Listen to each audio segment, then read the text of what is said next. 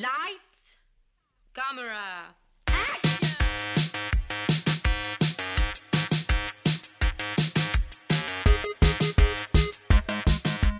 Aujourd'hui à l'émission, Rucus, Pride and Prejudice et les amants.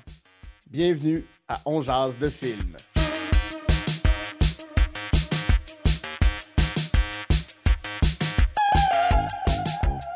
Bonjour à tous et à toutes, c'est Guy Saint-Cyr, on jase de film, la formule est bien simple, je m'entretiens avec un ou une invitée de ses goûts en matière de cinéma. Ensemble, on passe en revue trois coups de cœur, une déception et un plaisir coupable. Ce sont les goods, the bad and the ugly la cinéphilie de mon invité. Et aujourd'hui, c'est avec euh, beaucoup de plaisir que je reçois une véritable passionnée de cinéma. C'est une euh, critique de film. Je l'ai connue par son compte TikTok et son Instagram. Rapidement, j'ai trouvé ses observations et ses interventions très justes. C'est ma première invitée, euh, non seulement, euh, ben, c'est ma deuxième invitée française, mais la, pre- la première qui habite euh, en France, c'est Lauriane Aumont. Bonjour Lauriane, Bonjour. comment vas-tu? Eh ben ça va très bien. Bonjour de Paris. Oui, ben, premièrement, merci d'avoir accepté l'invitation. Je t'ai envoyé ça euh, un peu euh, en, me disant, ben, on va voir qu'est-ce qui se passe. J'étais allé à la pêche, puis tu m'as répondu. Alors, euh, je suis très heureux de ça. Je croule pas sous les, sous les, sous les messages et puis euh, je regarde tout le temps. Donc euh, ça m'a fait vraiment plaisir euh, déjà que tu m'aies proposé. Et je connaissais pas ton podcast et, euh, et ça m'a fait trop plaisir de me dire bon bah on va parler de films en toute détente. Euh, Oui, C'est trop bien. Donc, euh, tu, euh, tu es rédactrice euh, et je pense que tu as lancé la plateforme Le Crible euh, qu'on peut trouver sur, euh, sur Instagram. C'est euh, une espèce de blog où vous faites des analyses de films, de séries télé. Euh, on peut suivre tes comptes euh, sous ton, ton- ton pseudonyme Culture et Botanique, autant sur TikTok que sur Instagram. tu es également une passionnée d'histoire. On y reviendra avec euh, Pride and Prejudice, euh, évidemment. Avant qu'on entre dans, dans l'entrevue, je veux savoir, c'est quoi les films avec lesquels tu as grandi? Ça a été quoi tes, tes premiers amours de cinéma, les films que tu regardais enfant, adolescente? Alors euh, quand j'étais toute petite, le premier film que je me souviens avoir vu, euh, c'est Sissi 2. Euh, donc de euh, comment il s'appelle déjà? Euh, Ernst Marischka, il me semble. Et du coup, bah, avec Romy Schneider en, en Mhm. rôle titre. Et, euh, et je l'avais vu euh, chez, chez ma tante, euh, je crois que je devais avoir 3-4 ans à Nanterre, donc qui est une ville en, en banlieue parisienne. Et je me souviens exactement du moment où je l'ai vu et, et j'étais pas capable encore à 4 ans de faire la différence entre ce qui était de la fiction, ce qui était de la réalité. J'avais l'impression de regarder en fait une captation de l'impératrice d'Autriche en train de vivre en fait euh, du coup sa vie d'impératrice. Et, euh, et très rapidement du coup moi j'ai voué un culte à Sissi. Et quand on m'a expliqué qu'en fait c'était une actrice qui jouait un personnage d'histoire j'ai fait mais, mais moi je veux faire ça dans la vie en fait. C'est- mon rêve. Et du coup en fait j'ai nourri mon amour du cinéma par le prisme de mon envie d'être actrice. Bon qui ça s'est stoppé depuis. Ouais. mais, euh, mais mon amour du cinéma pas du tout. Et j'ai grandi du coup aussi avec des, bon, bah, des gros gros standards français je sais pas si, si vous mais euh, enfin un classique euh, La Boom euh, avec lequel j'ai vraiment grandi. Je sais Ouais, pas si, ben, c'est si- c'est pas, c'est pas très connu, ça, c'est avec. voyons, Sophie quoi Marceau? Sophie Marceau, ouais, quand elle était toute jeune. Euh, c'est pas très connu. Moi, je connais un peu, là, mais j'ai jamais vu. Je crois, je- ouais, non, non, j'ai j'ai jamais vu la boom. Euh, mais je me souviens d'avoir vu en club vidéo euh, qui traînait, mais euh, ça fait moins partie de la après, culture. hein. Ouais, c'est ça. Mais ça fait, ça fait moins partie de la culture québécoise, contrairement à d'autres films français comme Le Dîner de con ou les, tous les Astérix. Les Ah, Astérix bah, j'ai grandi avec Astérix Mission Cléopâtre, mais Ah c'est ouais? que euh, il y a un truc en fait, c'est que euh, j'ai toujours été extrêmement obsédée euh, par les films Mhm. et, et en fait quand j'en aime un, je le regarde 45 fois. Mais vraiment, c'est assez fou. C'est que euh, La Boom, j'ai dû le regarder et sans mentir une centaine de fois. Et on fait pas ça normalement avec un film. Et, et Astérix Mission Cléopâtre, c'est pareil. Sissi 1 et 2, c'est pareil. Je les ai Ouais. vraiment vus, je pense, plus de 50 fois. Parce qu'il y avait des, des- des périodes de ma vie où je les regardais tous les jours. Ah ouais. Ça n'a aucun sens. Mais du coup, quand on dit grandir avec un film, j'ai vraiment grandi avec Oui. ces films, mais au sens propre du terme, quoi. Ouais, ouais. Non, mais je te dirais même ici, euh, pour, pour ce qui est des Astérix, c'est pas juste les, les- les adaptations en, en live action, c'est même les dessins animés des années 70-80 Ouais. qui repassent tous les Noëls en boucle. Il y a une chaîne télé qui les repasse, qui les repasse, donc ça se transmet de génération en génération. Apparemment, même la rumeur dit que les dessins animés sont plus populaires au Québec qu'en France et ailleurs dans la francophonie. ça sera vérifier. Mais euh, oui, non. c'est clair. Enfin, je ne sais pas pour le Québec, mais en tout cas, c'est vrai qu'en France, il passe de temps en temps, mais en, deuxième partie de soirée, comme ça, il n'y a aucune promo pour, pour, les, pour les, les, films, les films animés. Alors que c'est vrai que les films en live action sont beaucoup plus plébiscités. Pas tous, Mhm. Mais, euh, mais en tout cas, euh, le, Astérix Mission Cléopâtre et un petit peu euh, aux Jeux Olympiques sont quand même très plébiscités, même s'il y, en a, y en a un. En fait, c'est qu'il y en a un qui a été tellement meilleur que les autres que du coup, tous les autres, ils sont fades à côté. c'est dommage. Oui, oui, tout à fait. On va rentrer dans ta liste avec ton premier film, Rookus, un film de 2018 de Brett Hanover, qui est tu, m'as fait découvrir ce film-là. J'ai même pas réussi à le trouver, en fait, pour, euh, pour le visionner. Euh, il est en libre accès sur Internet, sur le site de Brett Hanover, si tu cherches. OK, OK, parfait. Euh, donc, c'est ça, Brett Hanover, qui, est en vedette dans ce film-là, qui se met lui-même en scène. Ça parle de quoi? C'est quoi ce film-là, Rookus? Alors, euh, en gros, moi qui vais le prononcer euh, Rucus, bien sûr, bien français. Euh, alors, en fait, c'est un film mi-expérimental, mi-documentaire, mi-fiction, et moi, c'est ce qui m'a vraiment fasciné. J'avais écrit un texte sur ce film-là où, en fait, je le comparais à La Féline, c'est Cat People en anglais, de, de, de, Tourneur, qui est un vieux film qui a été produit par la RKO, et en fait, qui avait un budget, mais je crois, de 30 000 dollars, quelque chose comme ça, mais qui en a rapporté 2 millions. Donc, mmh. extrêmement. En fait, c'est. Et du coup, par son budget très restreint, a réussi à mettre en scène euh, des effets de suggestion, euh, euh, parce qu'en fait, c'est l'histoire d'une femme qui se transforme en féline, qui en fait, du coup, agresse des gens, mais tu le vois pas réellement, et du coup, tu as tout ce côté figure évanescente, enfin, procédé de suggestion qui ont été créés par ce film et qui ont été repris après par les films fantastiques, SF, horreur, etc. C'est ce mmh. film qui a créé vraiment les bases parce qu'il n'avait pas de budget. Et comme il n'avait pas de budget, il pouvait pas faire de, des, des effets spéciaux, des trucages de fou. Et du coup, en fait, par ce manque de budget, euh, il est devenu unique. Et Rucus, c'est exactement pareil. Déjà, c'est autofinancé, c'est que ça n'a même pas de financement euh, à proprement parler. Et, euh, et, surtout c'est un film à la fois autobiographique, c'est une introspection permanente et surtout qui a, qui a été réalisé pendant, je crois, huit ans à peu près, un truc comme ça. quelque chose comme ça. Donc, il y a une vraie évolution en fait à la fois du travail d'Hanover et en même temps une évolution de lui-même, de sa perception du film, et ça part, en fait, le point de départ, c'est du coup Rucus, qui est une, véritable personne, qui a existé, qui faisait partie euh, de la communauté des furry, euh, et en fait, ce qui est une communauté, c'est un peu, j'ai du mal à la définir, mais on va dire que de l'extérieur, ce sont des personnes qui se déguisent, ou en tout cas qui euh, portent sur eux des, des, des, accessoires ou des costumes animaliers, mais du coup qui sont toujours des animaux un peu anthropomorphes, donc du coup mi-humains, mi-animaux. Euh, et, c'est toute une communauté, enfin quand même très très soudée, mais un peu, enfin un peu underground. Et, euh, il a découvert du coup cette, cette, communauté, et il a découvert Rucus en allant à une convention furry. Et euh, il a été fasciné, il a eu des sentiments un peu étranges qui se sont mélangés par rapport à, cette personne-là. Il s'est dit, je vais faire quelque chose sur lui. Sauf qu'en fait, au début de son projet, Rucus est décédé, s'est donné la mort. Mhm. Donc, euh, un moment euh, chouette. Euh, et, du coup, en fait, ça a totalement bouleversé son projet de film qui a mûri et qui a fini par être à la poursuite, en fait, du coup, de, la figure de Rucus qui est filmée au caméscope. Il lui a demandé de se filmer lui-même. Il utilise ces images qui sont, il n'y en a pas beaucoup, mais c'est quelques images d'archives qu'il a lui-même, du coup, demandé à Rucus de, de, faire. Donc, il y a une forme de mise en scène dans la non-mise en scène et c'est hyper, hyper intéressant. Euh, et, du coup, en fait, de créer tout un univers euh, à la fois d'introspection euh, où il peut parler de lui comme un journal intime et en même temps nous parler à nous et parler aux personnes qui ont, je sais pas, des tocs, qui ont des, des déviances sexuelles, qui ont ce genre de choses, qui n'en parlent pas. Et, du coup, il y, a tout un truc hyper intéressant là-dessus. Et il met en scène aussi sa propre première amie, Alena, avec qui il a aussi beaucoup travaillé. C'est une personne qui travaille en permanence avec ses amis les plus proches. Euh, et, c'est en fait un petit ovni que j'ai dû regarder dans le cadre des cours. Il était disponible sur une plateforme française, euh, la plateforme de la Cinémathèque, qui s'appelle Henri. Si vous connaissez pas, euh, je, vous, encourage à fouiller dessus. On trouve parfois des trucs un peu, un peu, un peu chelous, mais, mais il y a vraiment des petites pépites de temps en temps. Et Rucus, en gros, a été programmé sur Henri parce qu'ils ont fait un partenariat avec le festival American Fringe, qui mhm. en fait ne parle de cinéma indé, mais pas Sundance, genre de vrai cinéma indépendant. Et, euh, euh, et, du coup, en fait, a été programmé là-dessus. Et du coup, il y a eu des papiers qui ont été écrits parce que les gens ont découvert ce petit film et ils se sont dit, mais c'est incroyable. Et, euh, et c'est qu'en fait, ça, ça, ça stimule plein de capteurs sensoriels qu'un film a, une narration classique, juste une fiction basique, aussi bien soit-elle, ne va pas du tout stimuler. Et, c'est ce qui fait que vraiment, mais c'était un, coup de cœur incroyable parce que je pensais pas aimer un film comme ça en fait.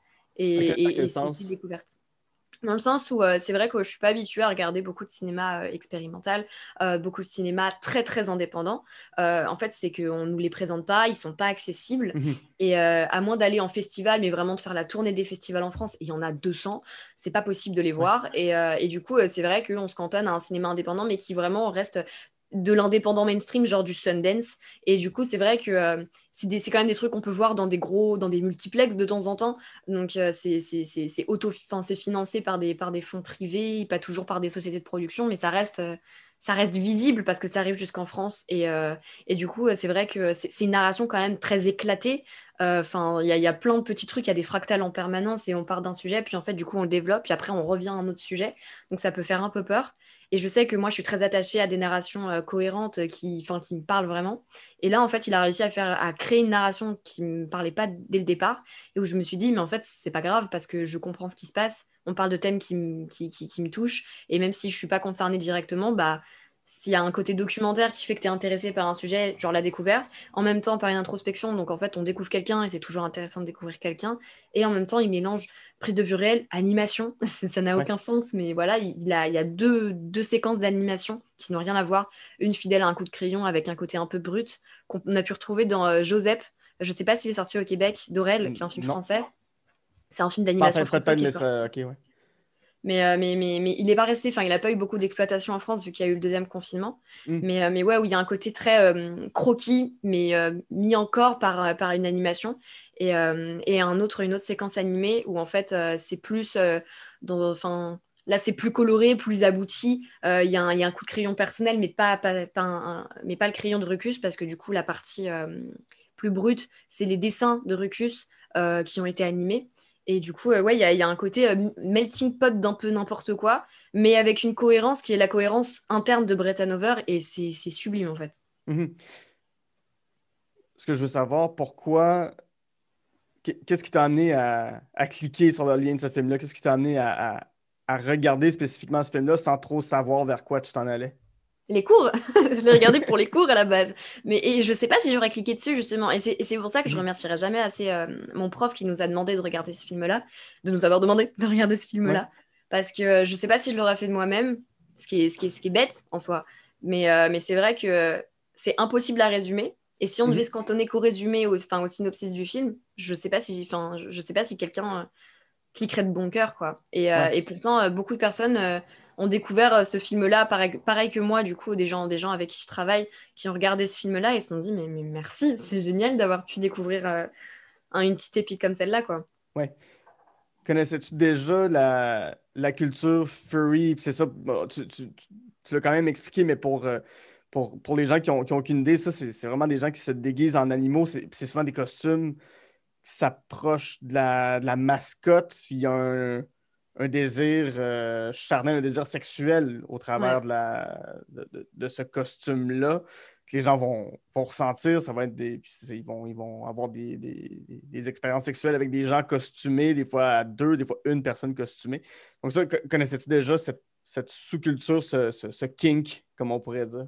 Alors j'en avais euh, vaguement entendu parler, mais c'est vrai que déjà que je crois pas qu'il y ait une grosse communauté en France. Euh, bah, du coup c'est quand même, enfin ça reste quand même une communauté vraiment de niche quoi. C'est mmh.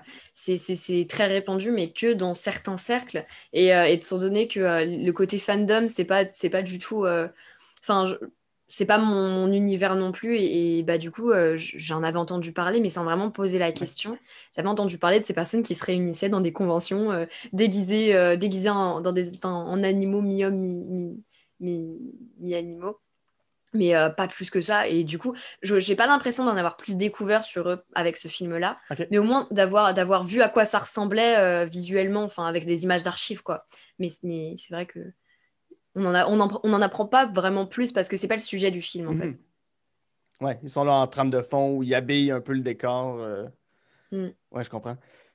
Tu as parlé avec Brett Hanover, tu l'as rencontré. Je, lui ai moi-même écrit, euh, sachant qu'on avait parlé d'entrevue, parce que justement, comme je trouvais pas grand-chose sur le film, il m'a envoyé plein, plein de liens, plein de discussions, puis il m'a même demandé est-ce que c'est avec Lauriane que tu fais l'entrevue? Euh, Quel genre de personne t'as découvert, découverte en parlant avec Brett Hanover? Euh, Une personne extrêmement sensible, euh, mais dans le très bon sens du terme, c'est que il est euh, alerte sur énormément de choses, mais en fait, euh, quand ça le concerne lui, mais pas dans, le côté égocentré, mais plus il, il réfléchit, il fait beaucoup, beaucoup d'introspection. Tout son travail n'est basé quasiment que là-dessus, d'ailleurs. Et, en fait, du coup, il y, a tout un côté révéler des choses qui sont en nous, mais, mais par un, geste artistique initial et, et, qui nous fait découvrir en fait encore plus chez nous. Et on a énormément parlé du coup de tout ce qui est TOC, euh, enfin du coup, trouble obsessionnel compulsif. Mhm. On en a énormément parlé. On a énormément parlé aussi de la recherche euh, de sa sexualité, euh, de son identité, au travers de sa sexualité, au travers de ses TOC, comment les soigner, mais comment aussi les accepter. Et, et c'est vraiment une personne qui déjà est extrêmement intelligente, curieux en permanence. Enfin, il m'a demandé de, il m'a dit mais si tu as des textes, même en français, c'est pas grave, ça m'entraînera. Il, demande en mhm. permanence à être nourri de culture, à être nourri de connaissances. Et ça, c'est génial. Et, euh, et, ouais, et puis il est adorable. Et euh, vraiment, vraiment j'ai passé deux heures au début. Moi, c'était la première interview que je menais. Et, euh, et, en plus, avec, il était américain. Moi, j'avais peur pour mon niveau en anglais, forcément. du coup, j'ai demandé à, une amie d'être là en soutien. Mais en, mais en fait, il était très bienveillant. C'est une personne hyper bienveillante et qui, qui est passionnée de cinéma. Euh, mais, qui est passionné aussi de faire des projets avec ses amis. Et on va dire qu'aller plus loin, aller plus loin plus dans les financements, j'entends, pas aller plus loin dans son dans son œuvre artistique. Mais ce c'est pas quelque chose qui l'intéresse, c'est qu'il a envie de faire des choses qui sont personnelles et qui vont parler à certaines personnes, mais de manière très juste et pas essayer de toucher le plus de monde possible, mais toucher les personnes vraiment concernées, mais de manière très incisive, très juste, très vraie. C'est un peu la même mission que tu t'es donnée avec le crible? Ouais, en fait, c'est que comme le crible, on, est, maintenant 6, on sait qu'on a tous des sensibilités très différentes et qu'on va pas parler aux mêmes personnes. Euh, déjà dans nos sélections de films, euh, vu qu'en fait on fait beaucoup de critiques, d'analyses, euh, on parle d'actualité, mais c'est vrai que c'est quand même très centré sur les films en eux-mêmes. Et, et, je sais que par exemple, on a notre experte en tout ce qui est séries et cinéma asiatique, sud-coréen, japonais, etc. Moi, c'est quelque chose qui ne me parle pas du tout. Du coup, c'est vrai que quand il faut parler du nouveau drama, du nouveau drama coréen, c'est elle qui va en parler, on le sait. on a notre expert oscarisé, enfin tout ce qui est tout ce qui est grosse récompense, c'est notre expert et du coup, c'est vrai que c'est lui qui va le mieux parler de ce genre de trucs. Euh, on a aussi euh, notre expert en ciné indé, notre expert en, vieux cinéma français, euh, les, films écrits par Audiard, etc. Mhm. Donc c'est vrai qu'on ne parle pas du coup aux mêmes personnes à chaque fois, mais on arrive toujours du coup à toucher la cinquantaine de personnes qu'il faut, la soixantaine de personnes qu'il faut, en essayant aussi de donner envie à des personnes qui en ont un peu rien à faire, de se dire ah mais finalement c'est peut-être plus accessible que ce qu'on croit, ces films au titre euh, qui, qui, me parle. Mais comme je me dis, c'est un classique, je vais pas le regarder parce que c'est que c'est sur un télo, parce que c'est du cinéma, euh, enfin du grand cinéma, et que le grand cinéma, ça fait parfois un peu peur. Et, euh, et du coup, un peu démystifier ce côté sur un télo, ce côté inaccessible du cinéma, parce qu'en soi, avec un peu de contexte, on peut tout comprendre. Quoi. Oui, parce que vous analysez autant ben, c'est des, des, des, vieux films français que, que, que WandaVision, que j'ai vu sur votre, euh, sur votre compte, que, que, une série que j'ai dévorée, mais ça, j'étais comme, OK, c'est un grand parapluie quand même, vous couvrez très large avec, avec ce projet-là. Euh, c'est ton seul coup de cœur américain. En deuxième partie, on reviendra avec un autre film américain, mais je suis toujours curieux de savoir du côté euh, des Français, c'est quoi, votre, ben, quoi ta vision de l'Amérique actuelle? Dans le cinéma ou en général? dans le cinéma, mais en général, parce que, bon, euh, c'est quand même une, une sous-culture d'une sous-culture d'une sous-culture. Euh, ça reste quand même ça, c'est dans le mouvement indépendant, mais en général, c'est quoi ta perception de ce qu'on est, nous, comme continent en tant qu'Américains euh, et, aussi par la force des choses, euh, ta vision des États-Unis? Alors, pas, artistiquement, j'ai un peu rien, enfin j'ai rien à dire dans le bon sens du terme. C'est la société de l'entertainment. Ils ont énormément de talent. Ils sont hyper présents en France, hyper présents en Europe, et ça on on peut pas leur enlever. Après, on va dire d'un point de vue plus global, les États-Unis, ça reste quand même un pays qui nous nous attirent pas forcément, dans la mesure où ils sont très autocentrés, ou par Mhm. exemple, il y a, il y a- il y a aucune industrie du doublage, aucune industrie pour le sous-titrage. Euh, c'est des personnes qui préfèrent racheter les droits plutôt que de sous-titrer ou de doubler leurs films. Et c'est vrai que je trouve que du coup, il y, a y y ce côté, euh, on, on divertit le monde, mais par contre, vous, on vous, vous nous divertissez pas, et on préfère du coup faire nos versions de vos Ouais. histoires. Et, du coup, il y, a- il y a ce côté un peu euh, fracture qui, qui, moi, me dérange pas mal parce que du coup, euh, c'est de plus en plus présent. En plus, je trouve, là, très récemment, du coup, on a vu que bah, Drunk euh, de, Oui, de oui. Thomas Winterberg, qui est un film danois, les, les droits ont été rachetés. Et, et du coup, j'en avais discuté avec euh, mes abonnés sur Instagram et on était tous d'accord pour dire mais qu'est-ce que ça leur coûte de sous-titrer un film ou de le doubler Mhm. Surtout que vraiment, c'est une œuvre. Après, peu importe les œuvres, hein, parce que nous, on a eu, on a eu des, des comédies françaises qui ont été, euh, on a eu Intouchable, on a eu LOL qui, qui ont été, euh, mais, mais à l'identique reproduits, mais par des acteurs américains. Ouais. Et, euh, et le truc, c'est que euh, Drunk raconte quand même pas une, c'est pas uniquement une histoire sur des, des profs un peu blasés qui ont envie de, de de colorer leur vie par quelques gouttes d'alcool par-ci par-là. C'est pas ça. C'est vraiment un constat social euh, de la enfin, un constat social de- du Danemark en ce moment où en fait euh, il y, a cette dépression générale, cette névrose générale chez les quarantenaires et chez les cinquantenaires et, et- et qui est justement on va dire euh, ouais voilà c'est une peinture de la banlieue danoise et du coup il y a ce côté le racheter et le rapatrier dans un autre pays qui n'a pas ce même contexte social Mhm. parce qu'ils n'ont pas le même héritage culturel et historique, c'est ça fait pas sens. Et, et- Ouais. et en plus, moi, ça m'a fait du mal de voir que DiCaprio était un peu à l'origine du projet, va y participer, ça me fait un peu mal. Après, je pense qu'ils ont une autre histoire à raconter, mais du coup, pourquoi ne pas raconter votre propre histoire et pas racheter les droits d'un film? Surtout que c'est tôt. Euh, Par exemple, en, en France, il a eu que 5 jours d'exploitation. Ouais. Et il, est déjà racheté. Donc, c'est vrai que ça fait. euh, c'est un peu. euh, c'est un peu étrange comme, euh, concept. Après, euh, c'est vrai que le cinéma américain, en tout cas euh, états-unien, est, hyper étudié. il est à la base d'énormément de choses, dans le bon et dans le mauvais sens du terme. mais, il nous influence, nous, il influence, il influence un peu n'importe quoi. Pas, dans, pas sur tous les continents. On peut voir, enfin, le, cinéma, par exemple, sur le continent africain, n'en a rien à carrer des États-Unis. Le cinéma, même en Inde, n'en a rien à carrer des États-Unis. Mais, euh, mais c'est vrai qu'en Occident, euh, les pays européens et les pays, les pays proches des États-Unis sont quand même très euh, centrés. C'est l'hégémonie américaine, en tout cas nord-américaine. Et, et voilà, c'est un peu tout. Oui. Donc c'est dommage, quoi. Oui, oui. D'un- point de vue euh, québécois, si je peux me permettre, ce qui est, ce qui est étrange, c'est qu'on est considéré comme étant dans le marché américain. Donc, les sorties de films québécois sont, ont, ont moins de promotion, sont moins vues, sont moins bien perçus que les films américains parce qu'on n'est pas dans le circuit, parce qu'il n'y a pas un circuit québécois proprement parler, il n'y a pas un circuit canadien. Euh, les chiffres du box-office qu'on voit sortir toutes les semaines, ce sont les chiffres américains. Ouais. Donc, un film québécois qui sort, oui, il va avoir ses chiffres, mais globalement, il est dans on, on- on doit se battre contre euh, Avenger, on, va- on doit se battre. Tu sais, Le, le- le dernier Xavier Dolan sort au même titre qu'un film de, de- de Marvel, puis c'est contre ça qu'il doit se battre semaine après semaine. C'est un peu, c'est un peu impossible. Mm. Fait que ouais, ça c'est c'est assez particulier. On n'a pas notre propre système de gestion, notre propre cinéma, même nos salles ne nous appartiennent pas. Mais bon, bref, ce sera un autre, un autre débat à avoir un jour.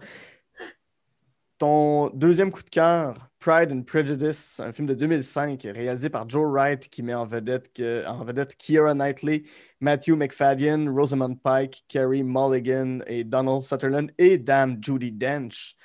Euh, basé, inspiré du roman de, Jane Austen, euh, qui se passe à l'époque georgienne dans la haute société anglaise, dans, la- dans- dans- dans les sociétés royales. C'est quoi Pride and Prejudice? Pour moi, ou c'est quoi Pride and Prejudice? C'est quoi? Peux-tu me le résumer et ensuite me dire c'est quoi pour toi? C'est l'histoire d'Elisabeth, euh, dite Lizzie, euh, qui en fait euh, est à l'âge de se marier et en fait rencontre le charmant mais détestable Mr. Darcy. Avec l'accent, c'est toujours plus sympa. Parce que Monsieur Darcy, c'est vrai que c'est pas, c'est pas top. Ouais, ouais. Qui est au début du film quelqu'un de détestable qu'on trouve aigri, pas, pas du tout attirant, et à la fin du film, on a envie de se marier avec. Mhm. et, euh, et du coup, en fait, qui va. euh, comment dire, qui, qui, qui fait partie d'une famille dont la maman euh, bah, sait euh, ce qu'il faut faire pour avoir un minimum de pouvoir et de prestige dans une société où en fait les femmes ne sont régies que par leur mariage, où en fait sont nées éduquées simplement dans le but de se marier, où rien, en fait elles n'ont aucune possession à part leurs enfants, et encore là, même c'est pas toujours très sûr. Et du coup, en fait, on sait que miser sur le bon, le bon poney, c'est miser sur un héritage, le confort d'une famille. Et du coup, en fait, cette maman, parfois un peu hystérique, mais qui a quand même compris comment la société fonctionnait, euh, essaye de marier au meilleur parti ses filles. Mhm. Et ça va arriver du coup avec l'arrivée de Mr. Bingley et de Mr. Darcy, qui sont deux gentilshommes euh, enfin, anglais euh, riches comme il faut, qui sont vraiment la définition même du bon parti. Et, et du coup, c'est vraiment intrigue caractère, euh, euh, euh, et, ce genre de choses, mais tout ça dans un cadre quand même politique, féministe, et, et qui, je trouvais, une super bonne adaptation du roman. Hmm. Et maintenant, pour toi, c'est quoi Pride and Prejudice? Pourquoi ça te touche? Pourquoi ça te parle autant? Parce que ça m'a parlé différemment en fonction de... Enfin, suivant tous mes âges. C'est que c'est un film qui m'a, encore une fois, qui m'a suivi quand j'étais quand j'étais jeune. Euh, je, le regardais, il passait sur, euh, sur une chaîne française qui s'appelait Énergie 12, il passait tout le temps. Je sais pas pourquoi, mais il passait très régulièrement et à chaque fois je le regardais, des cœurs dans les yeux. Euh. C'est vraiment mon, comfort movie, quoi. C'est, je le regarde, peu importe mes états, je le regarde et il me fera toujours du bien. Même si je suis déjà bien, il va encore plus me conforter dans, dans, mon, dans ma positivité. Si je suis pas très bien, il va, il va vraiment tellement me faire du bien. Et, et c'est, ouais, voilà, c'est qu'il a, il a des degrés de compréhension euh, qui, sont, qui sont pluriels. C'est que quand on va être petite, on va être fasciné par l'histoire d'amour, euh, par cette maman un peu hystérique parce qu'on va l'associer à la nôtre un petit peu, mhm. euh, parce que c'est une fratrie et que moi j'ai un frère avec qui je m'entends pas du tout. Enfin, je m'entendais pas quand j'étais petite, avec une sœur avec qui je m'entendais pas, et maintenant qu'on on, s'aime, on s'aime comme c'est pas permis. Et du coup, il y a, y a, tout ce côté-là. C'est toutes les, c'est une vie de famille et une vie de, de, de débrouille permanente. Donc on peut s'identifier un petit peu quand on est quand on est enfant. Puis ensuite on a le contexte quand on est plus, plus âgé, quand on est plus averti, au collège, début lycée, qu'on nous parle du contexte de, de, de, la société du 19e, la société du coup c'est la société victorienne il me semble, où en fait, euh, bah, du coup, euh, les, les, femmes à ce moment-là n'ont qu'une possession, que en fait, euh, toute leur vie est tournée vers le mariage, vers le fait de procréer aussi. Et, et, du coup, on est un peu plus alerte, on regarde le film avec un autre œil. Puis ensuite, quand on est encore plus âgé et que là, du coup, moi, à mon âge, à 20 ans, je suis mais juste baignée à l'intérieur de ce contexte de regarder des films sous un prisme féministe, sous un prisme antiraciste, ce genre de choses, bref. Du coup, on regarde les films toujours sous un autre angle. Et c'est vrai que Pride and Prejudice peut s'adapter à n'importe quel contexte de notre vie. On va l'aimer de, la... on va l'aimer de la même façon et en même temps, on va rajouter des nouvelles façons de l'aimer à chaque fois. Tu parles des enjeux féministes. C'est quoi les enjeux féministes qui résonnent encore aujourd'hui avec euh, Pride and Prejudice? Bah déjà, euh, le... en fait, rien que le fait d'avoir peint de façon honnête ce qu'était la vie d'une femme au 19e siècle. Je trouve mhm. que c'est il y a, y, a, y a, un enjeu féministe, mais peut-être de recontextualisation, de, de, de monstration. C'est regarde, c'était comme ça à cette époque-là. On ne dit pas que c'est bien maintenant, on dit juste que c'était comme ça à cette époque-là, et que du coup, ça, ça, résulte de tout un processus historique, mais qui, qui perdure encore maintenant. Et euh, le, fait de, le fait de le montrer, déjà, je trouve que c'est une très bonne démarche. On parle de visibilité en permanence, et c'est vrai que la visibilité, c'est quelque chose d'important. Au-delà de ça, il y a, y a, ce côté, euh, c'est une héroïne féminine, et même si, on va dire, euh, je pense que le film ne passe pas le test de Bechdel, vraiment, parce que ah c'est vrai que bah, je pense qu'il le passe pas parce que même si on a le personnage féminin euh, qui, qui, qui, est Lizzie, euh, qui a plein de personnages féminins, toutes leurs conversations ne sont tournées que vers le mariage. Mais il y a aussi du coup ce côté anti-test Bechdel, mais parce que c'est la réalité. Enfin, tu vois, il y, a ce côté, euh, c'est une réalité, c'est que toute leur vie est tournée vers le mariage. Au-delà de ça, il y a quand même euh, Lizzie qui, sous, sous ses airs euh, un petit peu de, de, personne qui comprend ce qui se passe autour d'elle, n'a pas du tout envie de s'y plier, mais en même temps qui est tiraillée parce qu'elle tombe amoureuse. Donc il y, a, y, a ce côté contradiction, c'est que je veux pas terminer vieille fille, je veux pas non plus euh, être à la botte de quelqu'un que j'aime pas, mais en même temps, je suis tombée amoureuse de quelqu'un. Donc il y, y, a toute cette triple contradiction où en fait, bah, du coup, on, on, on blâme pas l'amour on blâme pas le mariage, on blâme juste simplement le contexte social, le contexte mm. historique, quoi. Et, en plus de ça, c'est que c'est l'adaptation d'un roman qui a été écrit à la période qu'elle dépeint. Et moi, c'est ça que je trouve. Euh, il y, a ce côté-là aussi que je trouve assez fascinant. Oui, oui, oui. Tu es, euh, une fan d'histoire. Euh, ça revient souvent sur, sur, ton Instagram, ton TikTok. c'est une matière qui te, qui te, plaît, qui te parle. Ça vient d'où ton amour pour, pour l'histoire? Euh, de mon papa et de mon grand-père aussi. euh, qui sont pareil des grands passionnés d'histoire. Et, je les ai beaucoup quand j'étais quand j'étais petite. Et euh, mes grands-parents avaient chez eux une collection en fait de petits bouquins. C'était des, je crois que c'était d'édition Larousse Junior. En fait c'était des petits bouquins qui résumaient certains événements ou certaines biographies de certaines personnes. Et je les lisais je les, je les dévorais euh, et, mon père euh, et mon grand-père, comme c'était des gros fans d'histoire et qui, pareil, c'est des grands conteurs, euh, c'est des personnes qui se mettent à parler, on les écoute et qui racontent super bien les histoires, bah, qui, qui m'en racontaient plein. Et, du coup, très rapidement, en fait, j'ai adoré. Moi, j'adore qu'on me raconte des histoires, j'adore le cinéma, donc forcément, il y a ce côté. moi, on me raconte quelque chose, j'ai les, les, oreilles grandes ouvertes, les yeux en cœur, et allez, instruis-moi. donc, forcément, très rapidement, j'ai vite été passionnée. Et puis il y a, ce côté à la fois, euh, c'est réel, mais en même temps, c'est tellement improbable. Il y a certains événements qui sont tellement gros, qui sont tellement complexes, qui sont tellement des histoires de cinéma, je trouve, que forcément, c'est passionnant en fait. C'est passionnant quand c'est bien raconté. J'ai pas toujours eu des. Enfin, on parle de matière parce que c'est vrai que c'est là où on en scène, c'est à l'école. Mais mais pour le coup, ça m'a souvent été très mal enseigné. J'ai jamais eu des, profs excellentissimes. Euh, mais parce que, en fait, moi, j'ai besoin qu'on fasse des blagues pendant qu'on me raconte quelque chose. Et, euh, j'avais un prof qui, du coup, m'a redonné ce goût-là, en fait, de l'histoire, mais scolairement parlant. Parce qu'en fait, il faisait des blagues en permanence. Et puis, il écoutait, il écoutait mes réflexions ridicules. Il, écoutait tout le monde. Et en fait, il, savait comment nous parler. Il savait comment appeler l'attention de, petits de 11 ans, en fait. Et, euh, je pense que tout, tout, est une question de d'adaptation à ton public et l'histoire, c'est que ça, en fait. C'est que ça peut être très intéressant, mais si on essaye d'expliquer, euh, je sais pas, les enjeux politiques du 19e siècle à un enfant de 6 ans, enfin, forcément, oui, ça, ça peut devenir lourd. Oui, oui. Euh, on a parlé de l'époque euh, georgienne en, Angleterre.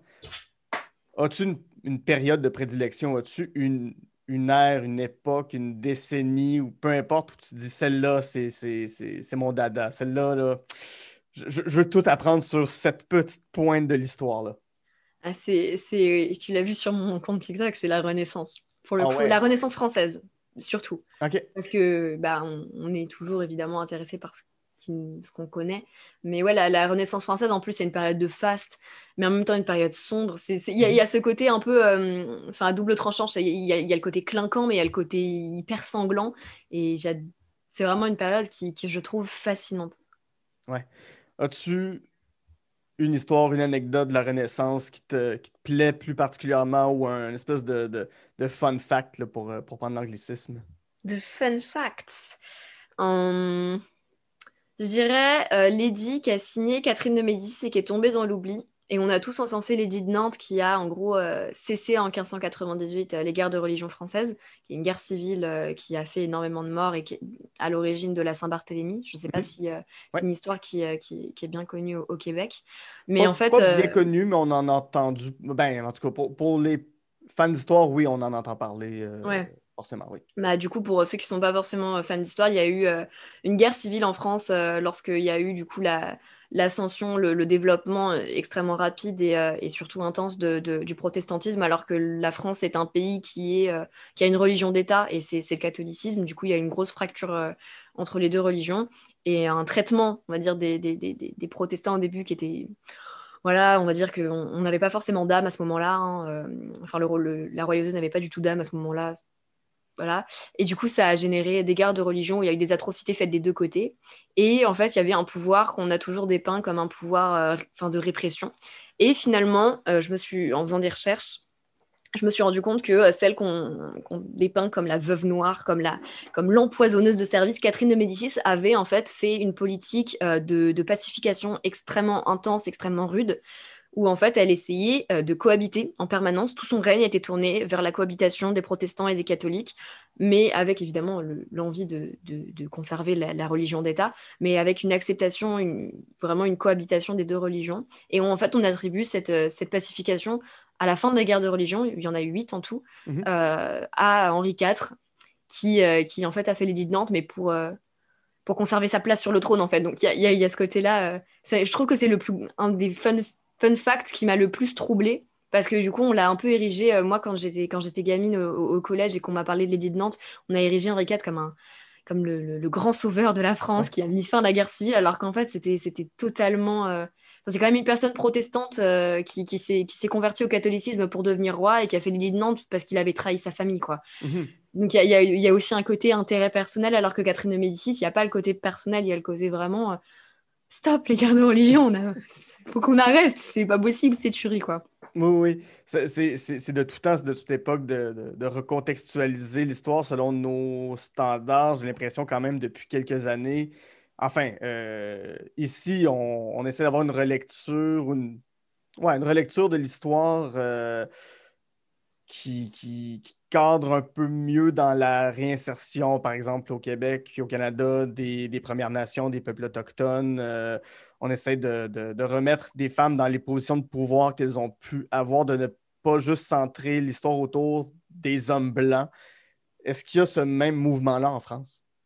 Ouais, il y a clairement. Après, c'est peut-être un peu plus euh, de niche, mais moi, je le vois beaucoup parce que bah, c'est ce que j'essaye aussi de faire. Enfin, je parle justement euh, de, que de femmes euh, pour le coup, euh, quand, je parle, quand je fais les biographies de personnes, mhm. je parle essentiellement de femmes pour, euh, pour montrer qu'il y a eu des femmes de pouvoir et que même si elles n'étaient pas les premières têtes, on va dire, des gouvernements, elles étaient là et c'était elles qui tenaient les rênes. Euh, et, j'en ai encore plein d'autres à présenter. J'en ai présenté que deux à l'heure actuelle, mais il y en a encore plein d'autres. Et je pense qu'il y a aussi, ouais, c'est vraiment cette relecture de, on a attribué certains grands faits à des hommes, alors qu'en réalité, euh, c'était des femmes. Par exemple, le fait d'avoir volé des brevets, le, fin, des brevets de sciences, des inventions qui en fait ont été, ont été faites par des femmes et qui ont été volées du coup par leur mari, par leur papa, par, par leur maître de thèse, par, par leurs collègues. Et, et, du coup, pour s'attribuer en fait le mérite. Euh, et, je trouve qu'il y a quand même cette... Ré... Enfin, pas... Du coup, c'est pas une réécriture, mais c'est une véritable relecture. Et ça, ça, se fait de plus en plus, et pour le meilleur, parce que c'est pas, euh, pas de la réinterprétation, c'est véritablement de la relecture. Et, regardez, on est passé à côté de ça, alors que c'est connu, mais qu'en fait, juste, les personnes n'avaient pas la voix assez forte, ou en tout cas, on, se bouchait un peu les oreilles quand elles nous le disaient, quoi. Oui. Plus les oreilles maintenant. Oui, si, si, on revient un peu à Pride and Prejudice, il y a ça quand même. Euh, je crois que chaque décennie, a sa, relecture, encore une fois, de, de, cette, histoire euh, à sa manière avec les codes euh, de chaque époque qui sont, qui sont appliqués, nos, visions de chaque époque qui sont, euh, mm. qui, sont remises au goût du jour dans Pride and Prejudice. C'est ce qui est, ce qui est formidable d'une histoire comme celle-là, c'est qu'elle est adaptable. Même chose avec Little Women qui est sorti mm. il, y a, un an ou deux. Euh, ces qui a été adapté plein de fois, justement, qui prouve le, côté euh, relecture permanente, c'est que ça a été adapté 3-4 fois. Oui. As-tu une scène préférée dans Pride and Prejudice, celle que tu, l'as vue, je ne sais pas combien de fois, mais si je comprends bien, tu m'as dit que tu la regardais une fois par mois. Donc, vraiment. je connais pas ton âge, mais on peut faire un calcul. mais, ça fait beaucoup de euh, fois. beaucoup de fois une scène, tu sais que cette scène-là s'en vient, puis là, c'est ton moment, tu te dis, ah ouais, ça, j'ai hâte de le voir. Il y a, y, a, y, y a, un moment qui, pour moi, résume tout le film, et, je pense que les personnes qui, qui sont, enfin, pareil, fans du film, voient exactement laquelle je parle, mais où, en fait, euh, Lydie, en fait, euh, comment dire, monte à l'intérieur de sa, de sa, de sa, de son, enfin pas un carrosse, mais de son carrosse de fortune. Et en fait, euh, Monsieur Darcy lui attrape la main, la dépose, et en fait, en partant, il fait un petit mouvement de la main. Et pour moi, ça résume tout le film. Il y a le côté, mm. j'ai eu un geste extrêmement euh, affectueux, mais en même temps, il y a mon égo qui parle, quoi. et du coup, c'est vraiment le résumé même du film parce qu'elle le regarde avec curiosité et puis après, avec un peu de déception en même temps. Hmm, enfin, il y a, y a tout se résume en fait à cette scène-là, mais, mais par, enfin, au développement des personnages, pas forcément les thèmes. en tout cas, les personnages, tout se résume dans cette scène. Et moi, à chaque fois, je suis comme, je me pose, rewind, et ensuite je la remets. Je fais, ah, j'adore cette scène. Ton euh, troisième coup de cœur maintenant, Les Amants, 1958 de Louis Malle. Euh, je, trouve ça, je, trouve ça, toujours intéressant, un film qui est sorti la même année que Vertigo. Euh, surtout un film qui, qui peuvent avoir des thèmes qui se rapprochent, des thèmes qui, euh, communiquent les uns avec les autres. Film euh, qui a créé beaucoup de bruit à l'époque, Les Amants, mm. euh, parce que c'était jugé érotique, parce que c'était mm. jugé quasi pornographique dans certaines régions du monde. Mm. ce film-là a été censuré aux États-Unis, censuré un peu partout. ça, met en vedette, Jeanne Moreau dans le rôle de Jeanne Tournier, Jean-Marc Bory et Alain Cuny. Euh, ça, parle de quoi? Ça raconte quoi, Les Amants de Louis Malle, qui était tout jeune à l'époque, qui était, qui était très jeune euh, quand, il a fait ce film-là? Alors, euh, Les Amants, qui, que j'ai vu très récemment et qui m'a vachement troublée, bouleversée, mais dans le très bon sens du terme. Déjà, je suis, je suis amoureuse de Jeanne Moreau, mais dans Ouais. tous les films dans lesquels elle a joué, peu importe les âges, à chaque fois, je suis juste mais, mais, mais scotchée. Et, euh, et du coup, Les Amants, c'est euh, simplement l'histoire d'une femme qui découvre ce que c'est que l'amour. Pour le coup, c'est Ouais. vraiment ça. C'est que, euh, y a, qui, en fait, c'est une femme qui est euh, terriblement consciente de ce qu'est l'amour, de ce qu'est l'attirance et de ce qu'est l'affection. Mhm. Et le film décline en fait ces trois sentiments qu'on associe à l'amour pur, le décline en trois personnages qu'elle va aimer du coup de trois façons différentes, en même temps exécrer et en même temps euh, aimer passionnément, mais du coup de trois façons différentes. Et, ce film-là, c'est cette déclinaison-là, et, et on l'a jugé euh, érotique, presque pornographique, tout simplement parce que il y a une scène où en fait euh, elle s'abandonne un peu à l'amour, mais l'amour charnel et passionnel euh, le véritable, son véritable amour, celui pour lequel elle pourrait perturber toute sa vie. Et, en fait, du coup, une scène d'amour à proprement parler, mais amour au, sens le plus primaire, nus ensemble, euh, et, et la nudité dans les années 58, enfin dans les années 50, en 58, évidemment, on s'y attend, c'est pas, euh, c'est pas le, le- truc qu'on voit tous les jours. Oui. Et, euh, et en plus, c'est vrai qu'il y, a- il y a quand même beaucoup d'érotisation, mais mais c'est très beau en fait. Et puis maintenant, on le voit avec notre œil 21e siècle, donc ça nous choque absolument pas. Mais, mais encore une fois, tout est une question de contexte, mais, mais c'est tellement pas choquant. Tellement pas choquant. C'est quand même intéressant d'avoir ce portrait d'une femme qui est mariée, qui a un amant, mais qui tombe amoureuse d'un troisième homme. C'est génial. Et moi, j'ai- c'est ce que j'ai adoré parce que je savais que c'était l'histoire d'une femme qui allait tromper son mari. Ouais. Donc moi, pendant tout le film, je m'attendais. euh, du coup, elle est mariée en fait avec un homme qu'elle aime énormément, mais, euh, mais pour qui elle n'a pas euh, cette attirance charnelle, on va dire. Elle dormirait pas dans le même lit que lui. Ouais. Ça lui viendrait pas à l'esprit. Euh, mais du coup, euh, qui travaille beaucoup. Il y, il a quand même euh, ce côté cliché, mais on est en 58, donc est-ce que c'est cliché C'est devenu cliché, je pense, au fur et à mesure? Et, euh, et c'est là où en fait ça m'a fait vachement rire et que j'ai beaucoup aimé ce film, c'est que tous les tropes des rom des rom-coms ou alors des comédies romantiques dramatiques sont dans ce film-là, mais Mhm. comme ils datent de 1958, ils sont venus après ces tropes-là, quoi. Ouais. Et, euh, et du coup, elle est, elle est, elle est, elle a beaucoup d'affection, beaucoup de, enfin, comment dire, beaucoup d'amour, mais presque platonique pour ce, pour mari avec qui elle a eu des enfants, donc elle a quand même aimé, euh, pour qui elle a bouleversé sa vie, parce qu'elle s'est mariée, parce qu'elle a eu des enfants, donc il y, a- quand même ce côté bouleverser sa vie pour un amour, mais un amour qui peut s'éteindre et qui peut se transformer en beaucoup d'affection, d'amitié, et, euh, et où en fait, du coup, euh, elle rencontre pendant ses allers-retours à Paris ou à Dijon, je sais plus, à Paris, je crois, parce qu'elle vit à Dijon, dans la banlieue de Dijon, elle rencontre du coup un homme euh, pour qui elle a euh, une attirance, elle, est heureuse parce qu'en en fait elle se sent désirée, elle se sent séduite et du coup elle minaude, mais, mais elle va jamais, elle va pas bouleverser sa vie pour cet homme. Et, euh, et c'est là où en fait du coup tout le film on s'attend à ce qu'elle à ce qu'elle bouleverse sa vie, à ce qu'elle dise bon je quitte mon mari. Et finalement en fait ça va être pour totalement quelqu'un d'autre qui va justement représenter ce côté passionnel, ce côté mais c'est l'amour, c'est ce que je recherchais pendant très longtemps et, Mhm. et ce côté euh, ce côté vraiment disruptif c'est je détruis tout parce qu'en fait j'ai besoin de rien d'autre que ça en fait. Et il y a quand même le côté, euh, on pourrait lui en vouloir, on pourrait la détester parce qu'elle a quand même des enfants, qu'elle les abandonne. Mais elle a quand même cette conscience de. Il y a mes enfants quand même, c'est pas bien. Oui, oui, oui. Non, non, tout à fait. Puis c'est surtout à une époque où, euh, en 58, on, on, on divorce pas, là. Ouais. On ne divorce pas du tout? Bah, c'est vrai que c'est une société qui est quand même encore euh, très ancrée dans, enfin, dans, dans des, valeurs, euh, dans des valeurs chrétiennes. Euh, euh, le, le- le mariage, c'est quand même une institution. Et, euh, et voir une femme euh, infidèle à l'écran, déjà que ça se faisait pas aux États-Unis, c'était interdit euh, Ouais. par le code Hayes. Euh, bah là, le voir en France, alors qu'on est quand même, même si euh, d'un point de vue narration, d'un point de vue film, on ne fait pas les mêmes films, il y, a- il y a quand même une influence. C'est qu'on on voit des films américains en France, donc notre œil est habitué à ne pas voir l'infidélité, à voir euh, enfin, la, femme aimante qui a des enfants et qui est au foyer. Mais on voit pas du tout une femme en rôle titre qui va avoir une relation d'infidélité, mais surtout à qui on va, on va pas lui en vouloir, on ne blâme pas l'infidélité.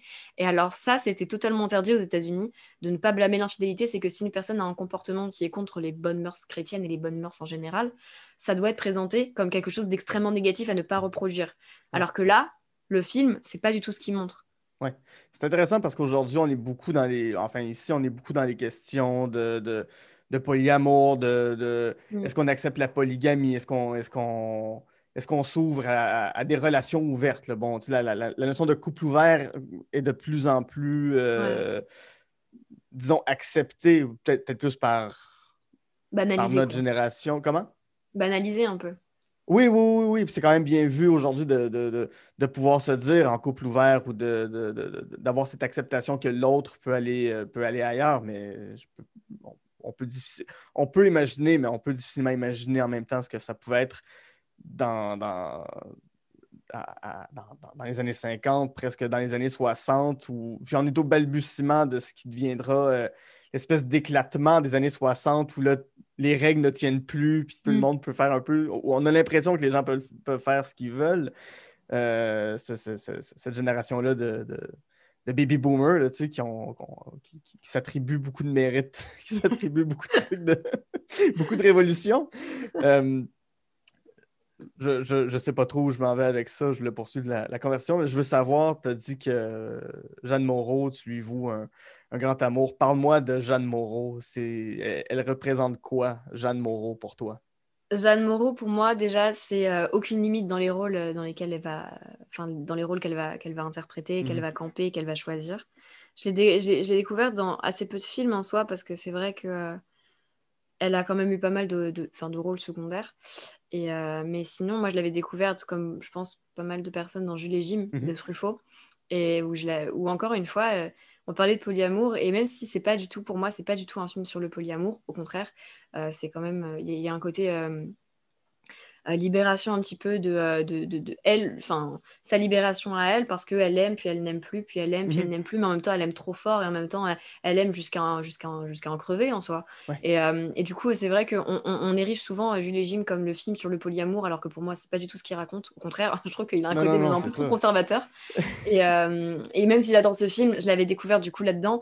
Et, et pareil, j'avais adoré enfin, sa, sa diction, son bagou, euh, ce côté euh, euh, en fait beauté et charme très élégant, très bourgeois, et en même temps qui est capable euh, de, se déguiser en mec et, euh, et de courir comme un petit gavroche. Et, euh, j'ai adoré ce- cette dualité chez elle parce qu'en fait, vraiment, il y, a- ce double, ce double en fait dont les, que les réalisateurs, à mon avis, ont adoré et ont, utilisé parce que bah, dans, Les Amants, elle, arrive comme une figure un peu, un peu virginale presque, la, la femme parfaite avec le beau chignon, la belle robe, elle est élégante comme c'est pas permis. Mhm. Et en même temps, elle va, euh, elle doute, est-ce que je vais tromper ou pas mon mari? Et du coup, cette élégance qui contraste avec des mœurs qui sont pas celles qui sont acceptées à ce moment-là, et ou alors le fait de se travestir, euh, bah, j'aime bien ce, double truc.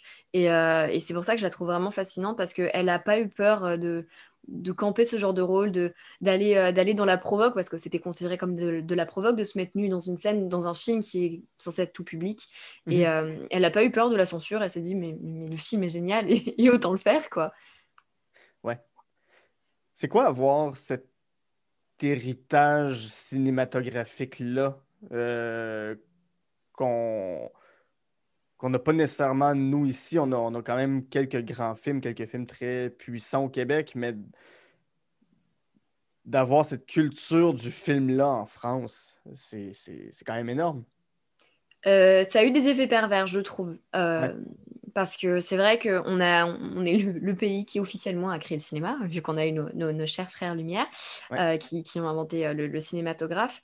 Euh, c'est vrai qu'on a été berceau d'énormément d'innovations, d'inventions, de, d'amélioration des codes narratifs, des, des thématiques. Euh, on a créé, enfin, la, la nouvelle vague a créé énormément de choses, beaucoup de codes qu'on voit maintenant. C'est con, mais on est capable de, on peut faire un, un parallèle entre la nouvelle vague et Deadpool. C'est que Deadpool parle en face cam. Ça a été créé par la nouvelle vague. Par... Enfin, c'est quand même assez, c'est quand même assez drôle. C'est que euh, des films considérés comme mainstream ont été inspirés par des codes créés par des trucs pas du tout mainstream. Mais à la fois, je trouve que ça a des effets pervers parce que cette surintellectualisation d'à peu près tout a fermé les portes du cinéma français à beaucoup, beaucoup de personnes.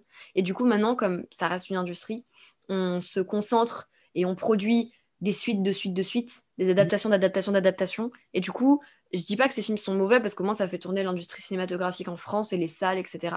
Mais à la fois, je trouve que du coup, on perd un peu en, en qualité parce que ce qui est montré et mis en avant, c'est ce qui va ne pas faire peur. Euh, Alors que c'est dommage, j'ai vu, j'ai vu énormément de, de, grosses, grosses pépites françaises très récentes, mais c'est vrai que euh, notre héritage culturel cinématographique est pas vu. Ouais. En tout cas, il est, il est adulé, il est, euh, il est idéalisé, mais il n'est pas vu, surtout. Et mmh. c'est dommage parce que euh, Les Amants, c'est une comédie romantique, c'est une romance dramatique.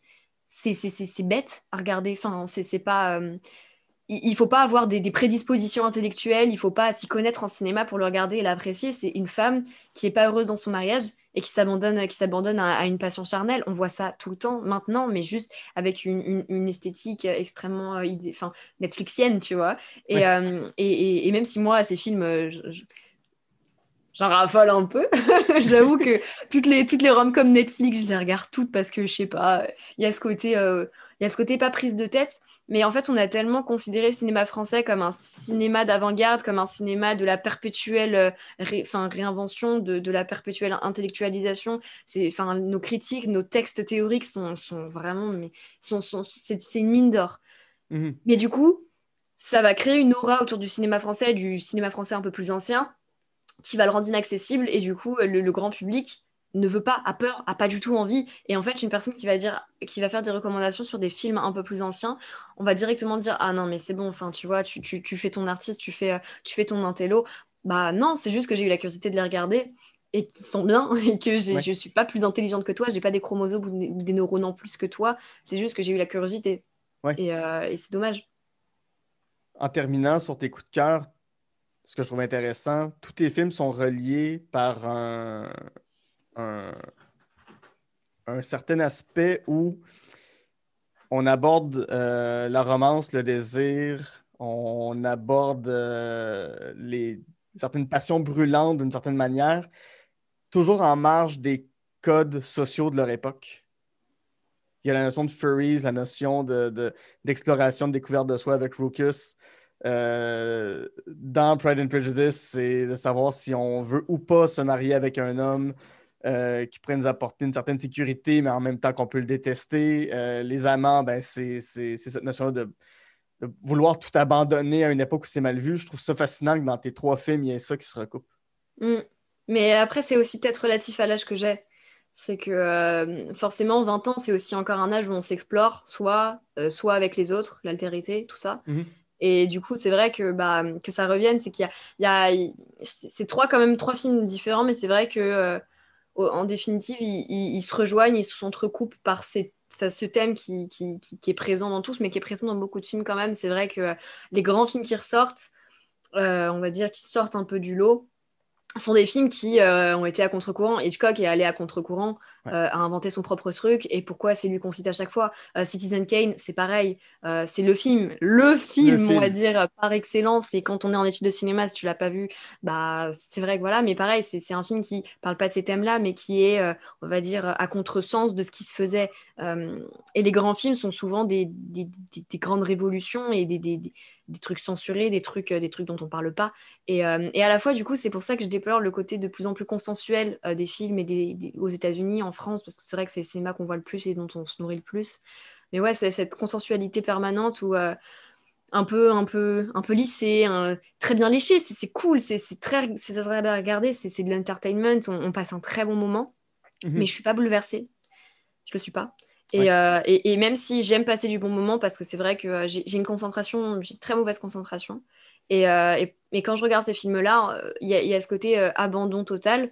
Je, je, je, peux regarder quelque chose à côté, mais je vais quand même comprendre le film. Et c'est très agréable. C'est on est dans un cocon sur un petit nuage. Mais du coup, il n'y a pas cette dureté parfois du visionnage du film. Il n'y a pas ce côté euh, je vais y penser encore le soir, je vais en rêver même peut-être, je vais en cauchemarder, ça se trouve, je vais, je vais dans une semaine, il m'aura encore bouleversé et je vais vouloir parler que de ça. Et, euh, les amants, j'en ai parlé pendant deux semaines, non-stop. C'est que j'avais envie d'écrire une critique dessus, j'avais envie d'en parler à tout le monde, mais parce qu'il m'avait vraiment fasciné. C'est pas parce qu'il est vieux, c'est pas parce que c'est pas parce qu'il date de 58 qu'il est en noir et blanc, parce qu'il y a Jeanne Moreau et que je suis amoureuse d'elle. Non, c'est pas ça. c'est juste que ce film a vraiment déjà euh, bouleversé mon visionnage je ne l'ai pas regardé en étant euh, passive, en étant dans mon cocon. Euh, j'étais prise dans le truc. Euh, et en même temps, il y, avait ce côté, il me marque, il me marque vraiment, mais genre au fer blanc, quoi.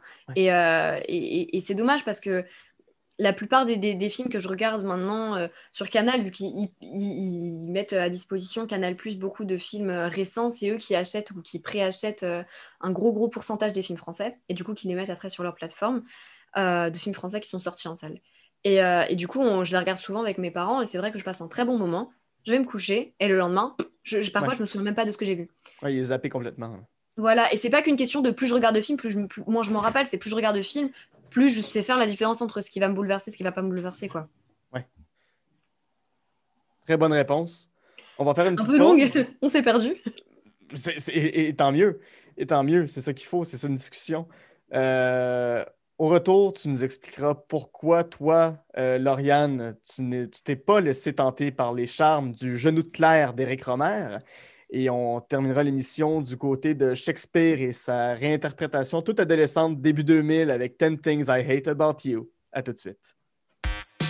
Je profite de ce moment pour vous dire que On de film est disponible sur Patreon au www.patreon.com Jase de film. Vous y retrouverez le podcast L'armoire à cassette où je jase avec ma sœur Geneviève des nombreux films qui ont marqué notre enfance, ainsi que le podcast Amour et Flamèche où je fais découvrir pour le meilleur et pour le pire les films de l'univers Marvel à ma meilleure amie Camille.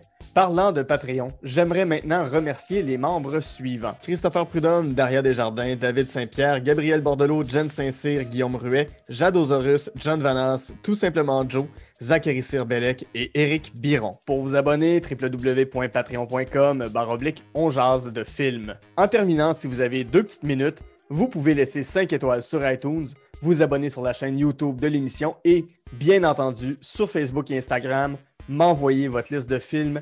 J'aime toujours jaser de films avec vous.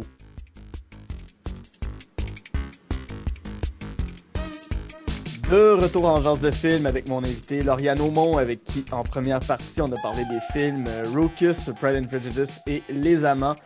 Restons dans le cinéma français pour faire suite euh, aux, aux Amants de Louis Malle.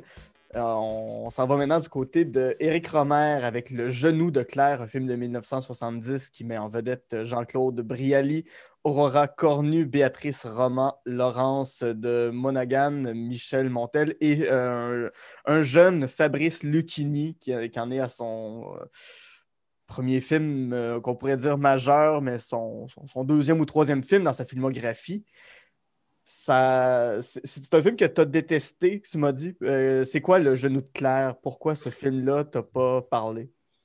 Alors, Le genou de Claire, c'est l'histoire du coup d'un Jean-Claude Brialy, euh, barbu, un peu gros ours, euh, euh, qui est sur le point de se marier, mais qui rencontre sur le lac d'Annecy pendant ses vacances d'été une petite gamine de 15 ans Mhm. avec qui il entame une relation de séduction extrêmement malsaine.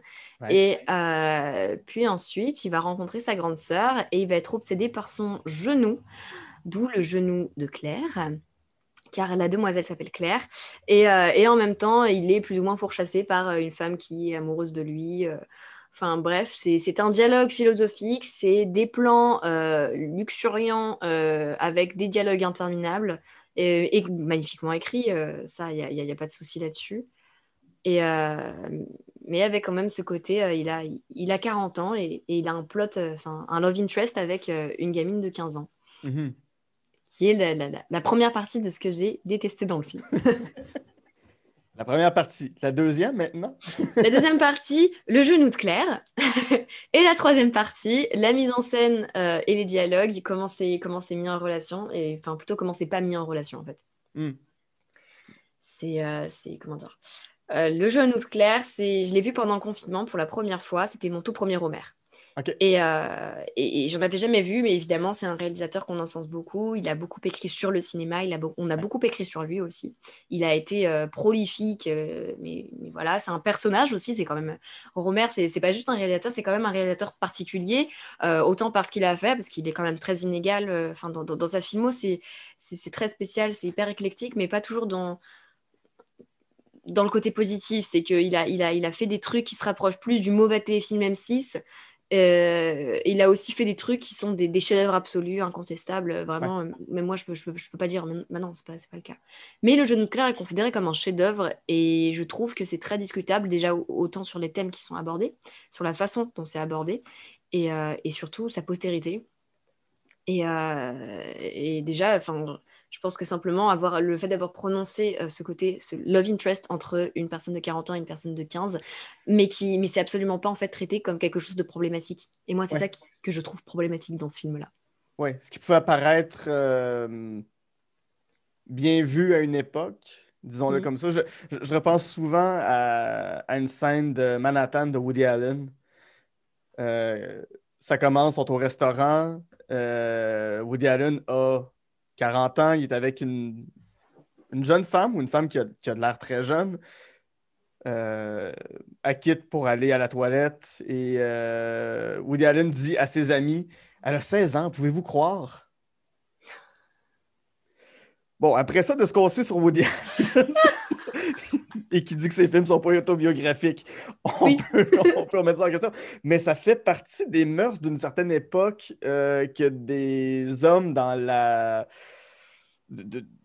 d'âge mature, d'un cer- d'un certain âge, de, de 30 ans en montant jusqu'à 60, 70, soient vus avec des, euh, des femmes mineures. euh, qu'on pense à Picasso, qu'on pense à, à Salvador Dali, qu'on pense à beaucoup, beaucoup de Bah, réalisateurs. plus récemment, euh, qu'on pense à Claude François aussi. hein. qu'on pense à Claude François. Oui!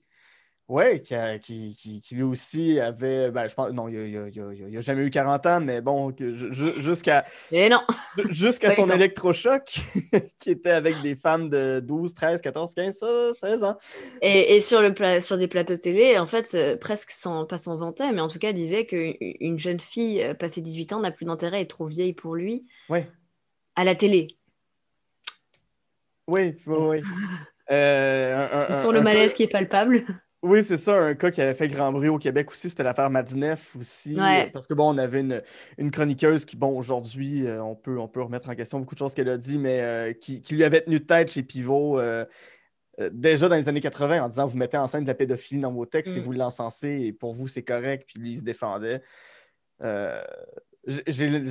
C'est pas juste en France, mais j'ai l'impression que c'est c'est caractéristique de la France d'avoir encensé des, des relations pédophiles. Ouais. Bah déjà, euh, rien que le, le bouquin Lolita, c'est un, un- un monument en France, quoi. Enfin, Mm. c'est- c'est- on va dire que c'est un peu un classique. Alors que euh, j'ai lu un article hyper intéressant il n'y a pas très longtemps sur, euh, sur en fait, le fait que Lolita, après je sais pas si c'est une étude qui avait déjà été menée, ce qui n'est pas impossible, mais en fait Lolita, c'est c'est une gamine quand même de 12 ans hein, à la base, Ouais. et, et en fait représente le fantasme ultime de, de- du, personnage, du personnage principal, enfin en tout cas du, du narrateur, et où en fait il voyait en elle ce qu'il désirait. Et que c'est en fait le comportement qu'elle avait, ce n'était que des interprétations que lui faisait, et que du coup, c'était pas vraiment ce qui se passait, et que du coup, il, il, il, il- voyait en elle, il projetait sur elle tous ses désirs, tout ce qu'il aimerait voir en fait, et, euh, et du coup, quand même, qui sont des désirs détraqués, mais qui sont pas présentés comme des désirs détraqués, mais plus comme la faute de la, de, de la très jeune fille. Ouais. Et, euh, et ça reste quand même un, un- un roman euh, qui est lu, même peut-être enseigné, j'en suis pas certaine, mais c'est pas impossible. Euh, en tout cas, qui, dont, dont on a entendu parler, et je pense que même des personnes qui sont pas des, des gros gros lecteurs connaissent de nom Lolita. Mhm, ouais. Déjà parce que le terme, du coup, est quand même entré dans le langage courant. Mais, euh, mais quand même, à la base, c'est plus ou moins l'apo- l'apologie de la pédophilie. Et surtout, euh, c'est le, le principe même de blâmer la personne sur, envers qui on a des, des pulsions sexuelles. Quoi. Il y a, il y a aussi une autre notion qui, qui, a, qui a- qui a été nommée il y a quelques années. C'est, en anglais, c'est le male gaze, Ouais. qui est, euh, qui est cette notion que la, la- façon que des hommes filment le corps des femmes pour volontairement les érotiser. Puis, euh, ju- ju- juste dans un titre comme Le genou de Claire, on peut se douter qu'on ne sera pas. euh, C'est ça, ce, genou-là est mieux d'avoir quelque chose euh, de particulier, d'intéressant à nous montrer, mais c'est déjà que tout le film tourne au. Ben, en- une grande partie du film tourne autour de un gars que son obsession, c'est de pouvoir toucher du bout du doigt le genou de quelqu'un. Euh, ça, il y, a- il y a un décalage Non, avec l'époque. Il y a un décalage. Il y a, y le fétichisme déjà. Ouais. Et, euh, mais, mais ouais, euh, du coup, tu, tu parlais, tu parlais du male gaze, qui est une notion qui s'introduit de plus en plus, on va dire, dans, dans, les, dans les études sur le genre. Dans les, fin, en anglais, c'est plus parlant parce qu'il y a un vrai terme pour le genre comme on l'entend. Donc, euh, les gender studies et pas les jeunes, tu vois. Ouais. Genre, euh, voilà, nous, c'est un, un- un- il y a plusieurs significations, le terme de genre. Ouais. Mais ouais, en gros, le, le male gaze qui a été introduit euh, de façon très populaire par, euh, du coup, Iris Bray, qui a écrit en fait un, un ouvrage qui s'appelle le regard euh, qui s'appelle le regard féminin il me semble qui Mhm. en fait est, est un essai sur le male gaze où elle le développe le décline et surtout qui parle de l'existence d'un female gaze mais qui, qui s'interroge aussi sur son existence. Et c'est pas simplement euh, le fait de filmer un corps en l'érotisant, mais ça, ça, ça, résulte déjà d'un processus qui n'est pas toujours que lié aux femmes, c'est la sexualisation permanente, mais, mais tu peux aussi, comment dire, c'est pas toujours lié qu'aux hommes qui réalisent, c'est que tu peux faire du male gaze en étant une femme aussi. Mhm. C'est que, en fait, c'est le cinéma a été construit au travers d'un regard qui était masculin. Parce que mhm. le male gaze, c'est vraiment ça, c'est par définition euh, littérale, c'est le regard masculin. Et en fait, du coup, tout le cinéma, tous ces codes ont été créés par majoritairement des hommes, parce que la, plupart des femmes ont été oubliées. La, plus connue, mais qui ressort de plus en plus, c'est Alice Guy, qui a fait le premier film de fiction, euh, qui a beaucoup inspiré euh, Georges Méliès, mais qu'on a beaucoup, beaucoup plus retenu, aussi, aussi de talent son, son, travail euh, fut. Mmh. Mais, euh, mais c'est vrai qu'on l'a, on l'a pas mal oublié. Mais c'est vrai que du coup, on a beaucoup, beaucoup, beaucoup euh, construit le cinéma et ses codes au travers de ce regard masculin. Et en fait, qui est devenu un héritage, mais quelque chose d'hyper naturel. C'est vrai que maintenant, quand on filme, on va peut-être très naturellement, je ne sais pas, faire un plan sur une femme et on va la traiter, la mettre en scène d'une façon totalement différente qu'avec un homme. Et, et, ça, tu peux le voir même dans des, dans des films réalisés par des femmes. Euh, et, parce que c'est intériorisé, tout simplement, parce que c'est un héritage, c'est quelque chose qu'on voit tout le temps et tu reproduis ce que tu vois. Et quand en fait, au, bout d'un moment, tu finis par te rendre compte de cette existence-là et que tu essaies de la déconstruire, c'est là où le chemin va, vraiment se faire. Quoi. Ouais. Ouais. On va passer à ton. Ben, euh, ouais, c'est ça. Je, je, pense que c'est tout ce qu'on peut dire sur, euh, sur le jeu nucléaire. sur le jeu nucléaire, c'est que c'est une expérience à vivre. Si vous avez envie de le regarder, j'encouragerai jamais personne à ne pas regarder quelque chose ou à empêcher quelqu'un. Mais, euh, mais, mais c'est vrai qu'il euh, faut quand même se remettre dans le crâne de 1, sans pour autant dire que c'est quelque chose de normal, que c'est euh, les années 60, il me semble. 70. 70. Ouais. Donc 70, euh, rien quand on entend 70, on entend libération sexuelle, etc. Ça ne veut pas dire qu'on banalise les propos que le film peut avoir, donc déjà qui, fait un peu une apologie du fétichisme, qui en fait, au travers d'énormément de dialogues super bien ficelés, très beaux, mais qui pour moi du coup n'ont pas d'intérêt dans un film, ont un intérêt dans un livre par exemple, euh, voilà, euh, qui, qui, du coup en fait va noyer un petit peu le poisson, noyer le thème. C'est un petit peu une sorte d'extériorisation d'un fantasme un peu étrange pour des jeunes filles, qui pourtant n'était absolument pas quelque chose de propre à, à Romer. Enfin, c'est assez étrange quand on connaît le personnage, qui avait une femme, qui a toujours eu la même femme, qui était très amoureux d'elle, qui, qui en parlait jamais. et, et, qui était surtout très discret sur sa vie qui était mais qui avait même ce côté un peu euh, rigueur mais austère. Et pourtant qui faisait des films euh, des, films qui n'étaient pas du tout à son image euh, hyper bien enfin qui, qui étaient comment dire j'ai plus le terme mais enfin avec une ambiance hyper hyper estivale avec un soleil brûlant Enfin, ouais, je sais pas, c'est quand même assez étrange, ça contraste avec le personnage, mais après, le film et son propos restent là il y a, y a un, love interest qui n'est pas présenté comme quelque, chose de, comme quelque chose de négatif entre un homme qui vraiment en plus a une apparence d'homme ours, c'est qu'il a mhm. des cheveux très longs, il a une barbe de fou et, euh, et en fait il, séduit une jeune fille de 15 ans, il y a même le moment, le, le, moment, le, pic, ça atteint, ça atteint son pic, c'est qu'il y a, y a un bisou entre les deux. Et, et, et en fait euh, je pense que euh, dans les années 70, dans les années 80, 90, 2000 maintenant, je ne crois pas que ce soit quelque chose que je enfin, qu'on considère comme acceptable. Et, euh, et, surtout euh, neutre, où en fait il n'y a aucun jugement qui n'est mis dessus, même parfois tu as l'impression que c'est romantisé en fait, ça devrait pas l'être. Et, euh, et, en fait il ne se pose pas une seule fois la question de. Bah, il y a quand même une différence d'âge assez tendue entre nous deux, et pas une seule fois c'est remis en question, c'est plus mais tu vas pas le faire quand même, tu vas te marier. Et c'est ça en fait le vrai intérêt et l'enjeu, c'est il va se marier, c'est pas c'est une gamine de 15 ans. Donc bon. Ouais. par contre, sur Eric Romer, est-ce que tu aurais des suggestions à faire? Est-ce qu'il y a des films que tu aurais pu voir par après d'Eric Romer qui t'ont marqué? Ouais, il y en a d'autres qui m'ont marqué. heureusement, c'est que j'avais pas envie de dire j'aime pas Eric Romer en ayant vu qu'un seul film. Bien sûr. Euh, aussi, aussi, aussi inintéressant qu'il a pu être, ou alors euh, énervant. j'ai vu, euh, du coup, j'en ai vu quand même quelques-uns. j'ai vu, du coup, le chef-d'œuvre absolu pour moi, c'est Manu chez Maud, que je trouve magistral, qui en fait, là, arrive à allier des dialogues euh, qui sont d'une beauté, mais qui sont absolument pas réels, mais qui sont, qui sont d'une beauté euh, vraiment genre sensationnelle, avec une mise en scène qui les met vraiment bien en valeur. Et c'est pas juste du dialogue pour faire du dialogue. Il y a, y a, y a quand même un, vrai propos derrière, c'est que euh, était un passionné de philosophie et du coup a décidé de mettre un peu en application certaines thèses, il me semble, sur Kant ou Descartes, je sais plus du tout lequel, duquel il, il, est, il, fait mention dans le film. Ouais mais qui met quand même, comme d'habitude, c'est un, amoureux de l'amour, donc euh, ça reste une histoire d'amour. Mais, euh, mais, mais, pour moi, c'est magistral et, euh, et, et c'est assez. J'ai oublié le nom de, de, de l'actrice. Je n'ai plus en tête. Je, pas, mais je, vais, je vais le chercher pendant que, pendant que tu continues. Ouais, là, c'est Trintignant, du coup, qui est avec, avec son, son l'autre rôle féminin, qui est d'ailleurs celle qui a eu l'idée de la sublime couverture en fourrure qui est sur le lit de Maude. Donc, c'est l'interprète de Maude. oui, Françoise Fabien. Françoise Fabian, voilà. Euh, et les deux, les deux c'est vraiment une complémentarité. C'est un duo, je trouve. C'est une, une pépite casting. Genre vraiment, c'est pour moi, c'est un duo qui fonctionne hyper bien, qui a une alchimie incroyable, mais surtout, c'est les seuls qui arrivent à débiter des textes aussi indigestes avec une aisance et surtout qui arrivent à nous les rendre digestes. Et, euh, et, je trouve que c'est vraiment un coup de maître. Et sinon, pour une vibe euh, vraiment, voilà, Pauline à la plage, point. C'est vraiment Pauline à la plage, c'est, c'est le film, c'est, un feel-good movie, c'est, euh, c'est je te trompe, tu me trompes par la barbichette, c'est, euh, c'est trop bizarre, mais c'est, génial, quoi. Excellent. On va passer à ton, euh, à ton plaisir coupable, mais quand je t'ai demandé ton plaisir coupable, tu m'as répondu est-ce vraiment un plaisir coupable? 10 Things I Hate About You. Mm. J'ai pas le titre en France, mais au Québec, c'est 10 choses que je déteste de toi, évidemment. Eh ben, nous, c'est 10 bonnes raisons de te larguer. Ah bon, d'accord. Donc, euh, de 1999, de euh, Gil Younger ou Jill Younger. C'est la deuxième fois que j'en parle, en fait, de ce film-là, avec euh, une invitée précédente, Lydia Kipinski, qui est une chanteuse au Québec. elle, c'était son film détesté. Ah! Donc, donc j'aime bien avoir ces moments-là où on a deux fois le même film, mais dans deux catégories différentes.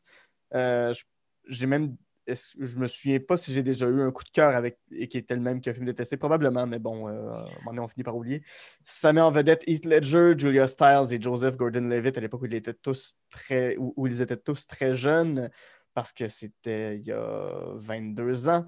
Euh, c'est une adaptation de Taming of the Shrew de Shakespeare. Euh, comme Pride and Prejudice, tu m'as dit que tu le regardais une fois par mois. C'est un film doudou. Plus encore. pour le coup. Alors, c'est vraiment un plaisir coupable. Ah ouais, ouais. en fait, je, je, te disais euh, que euh, j'étais quelqu'un qui. Euh, le revisionnage de films, ça ne me gêne absolument pas. Mm-hmm. Ah, pas du tout. Je, je, peux regarder des films un milliard de fois. S'ils me plaisent, ils me plaisent. Euh, évidemment, au bout d'un moment, t'es es lassé. Mais ce film-là, euh, j'ai découvert, en gros, euh, quand j'étais plus jeune, enfin, quand j'étais au collège, je regardais, enfin, j'ai toujours été une insomniaque, mais, mais volontaire. C'est que je m'empêchais de dormir parce que je mmh. voulais faire plein de trucs. Du coup, je lisais en cachette. Et en fait, quand j'ai eu un téléphone portable, bah, j'ai pu avoir accès à YouTube. Et sur YouTube, euh, tu avais pas mal de, de films des années 90, années 2000, qui étaient euh, des films américains, des, petites, des romances et des trucs comme ça, avec un doublage abominable, mais euh, que tu pouvais regarder, mais sur, sur vraiment une petite portion. En plus, le téléphone n'était pas aussi grand que maintenant. Mais voilà, que je regardais sur mon téléphone. Et je me souviens, j'avais regardé sur. C'était même pas un smartphone, je l'avais regardé sur mon Blackberry quand ah, j'étais en cinquième. Donc horrible. Et je l'avais vu pour la première fois, du coup, sur. Enfin voilà. Et, et du coup, euh, j'avais adoré, j'étais tombée évidemment folle amoureuse de Heath Ledger et mhm. Joseph Gordon-Levitt. Je ne les connaissais pas parce que j'étais encore trop jeune, je n'avais pas vu euh, les, les, autres films dans lesquels ils avaient pu jouer. Et, euh, et, du coup, j'étais vraiment la, scène où, où, justement il chante dans les gradins pour, euh, pour Kat. Je suis désolée, mais cette scène-là, elle est, elle, est, elle est iconique. Et, euh, et j'étais tombée amoureuse du film, de ses acteurs. Et, et en fait, son, son, propos, je le trouvais hyper décomplexé. Ça ressemblait pas aux comédies romantiques que dont j'avais l'habitude de me nourrir en permanence. Euh, et, du coup, j'avais adoré ce côté contre-pied, c'est qu'on fait des blagues graveleuses parce qu'on reste aux États-Unis quand même. Mhm. Et euh, du coup, on fait des blagues, des blagues sur, enfin des blagues de cul, on fait des blagues un peu scato, on fait, enfin voilà, y a, on, dessine des, on dessine des, des, pénis sur les visages des gens, donc il y, a quand même ce côté un peu bourrin, mais en même temps amené avec un, côté, ça reste, des, c'est deux, c'est deux nanas les, les, personnages principaux, et, euh, et, et, du coup, je sais pas, j'avais adoré et je l'avais regardé tous les soirs pendant trois mois, tous les soirs ou tous les deux soirs quand je pouvais pas le regarder. Et, j'ai développé cette obsession pour ce film. Ça, ça a l'air ça sonne un peu psychopathe, mais, mais, mais en vrai, ça va. mais, ouais, non, j'adore ce film. Encore maintenant, je le regarde parce que maintenant, il est, sur, euh, il est dispo sur Disney.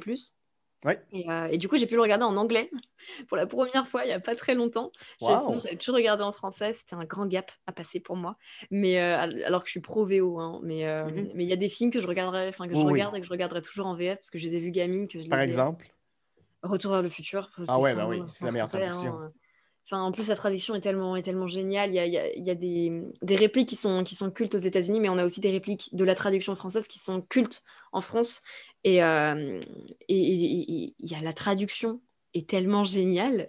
Je ne peux pas le regarder en anglais. Une fois, j'ai une amie, je lui ai fait découvrir le film. Elle voulait le regarder en anglais. J'ai mhm. accepté c'était une souffrance. Parce que du coup, moi, je connais le film par cœur, réplique par réplique, et ne pas pouvoir lui dire Oh, il va dire ça un moment, parce qu'il ne le dit pas, vu qu'en en fait, il ne dit littéralement, en termes de traduction, ne dit pas la même chose. Euh, surtout que c'est un film à expression qui est voué à être culte par ses répliques. C'est toutes les expressions type de Doc, toutes les expressions type de Marty, même de. Même de, de... Mince, j'ai perdu son nom. L'antagoniste. Le, le, euh, oui, oui, Biff. Biff. Biff Tannen. Biff Tannen, il a, il, lui aussi, il a ses expressions. Ils ont tous leurs expressions. Et, c'est pour ça que je trouve que c'est un super film parce que, il, en fait, c'est vraiment. Euh, tous les personnages, ils ont été écrits et ça se voit qu'ils ont été écrits. Mais, euh, mais ouais, du coup, le regarder en, anglais, mais, une souffrance. Alors que uh, Ten Things I Hate About You, en vrai, ça, ça va. C'était plus pour moi. Fallait que je le regarde en anglais quand même à un mhm. moment ou à un autre. Mais, mais ouais, film doudou. Plaisir coupable, je un peu, un petit peu, mais, euh, mais, mais, parce que euh, plaisir coupable parce que je l'ai beaucoup regardé alors qu'il mériterait peut-être pas que je le regarde autant de fois en fait. Mhm. C'est peut-être pour ça que je l'ai mis en plaisir coupable parce qu'en soi c'est pas coupable d'aimer ce film, mais de l'aimer autant, peut-être, c'est pas impossible. Ouais ouais, c'est ce que je trouve intéressant. On va faire un parallèle avec euh, Pride and Prejudice parce que encore là je l'ai dit, c'est une adaptation de Taming of the Shrew de Shakespeare. Mais adaptation à la sauce moderne, bon, évidemment, euh, c'était il y a 22 ans, c'est un peu daté, mais quand même, une adaptation contemporaine. Euh, es-tu familière avec euh, Taming of the Show? Es-tu familière avec l'œuvre de Shakespeare à la base? Un peu, mais, mais, mais j'en lis très peu. J'en ai lu un peu, j'en mhm. ai vu. J'ai fait quand même des études de théâtre, mais c'est vrai qu'on est, on n'a pas étudié Shakespeare en long en large. On a mais, oui, je suis un peu familière. Par contre, est-ce que tu aurais la traduction euh, française euh, du titre de la pièce? Euh, La mégère apprivoisée. Ah oui, j'en ai oui. Alors la mégère apprivoisée, c'est assez marrant. C'est que dans, ma faculté à, l'université, donc en banlieue parisienne, on organise un festival de théâtre. Et c'est un festival de théâtre étudiant, donc en fait, c'est que des pièces qui ont été montées, mises en scène, etc., par des étudiants.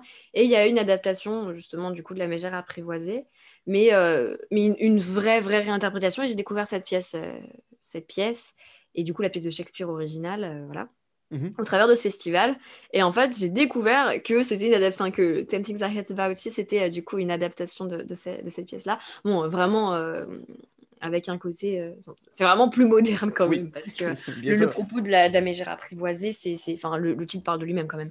Oui, c'est quand même un titre. Bon, enfin, on, a nos standards actuels, parce que bon, je suis pas certain que quelqu'un arriverait avec un titre comme la mégère apprivoisée aujourd'hui, puis on. Bah, alors, rien que le terme de mégère est un, terme discutable. Enfin, c'est vrai qu'il y a le, terme de mégère à la, mégère marâtre, par exemple. C'est mhm. vrai qu'on les associe, par exemple, à, des personnages négatifs comme la belle-mère de, euh, de, dans Cendrillon ou ce genre de truc. Et justement, euh, il y a. Euh, enfin, dans, dans, dans, Ten Things I Heard About You, je crois pas que la pièce, on, on en fasse mention à proprement parler, mais c'est vrai qu'ils appellent Kat, dans la traduction française que j'ai vue, la mégère. Et, euh, et dans les sous-titrages aussi, ils disent la mégère. En fait, c'est du coup, c'est elle la mégère.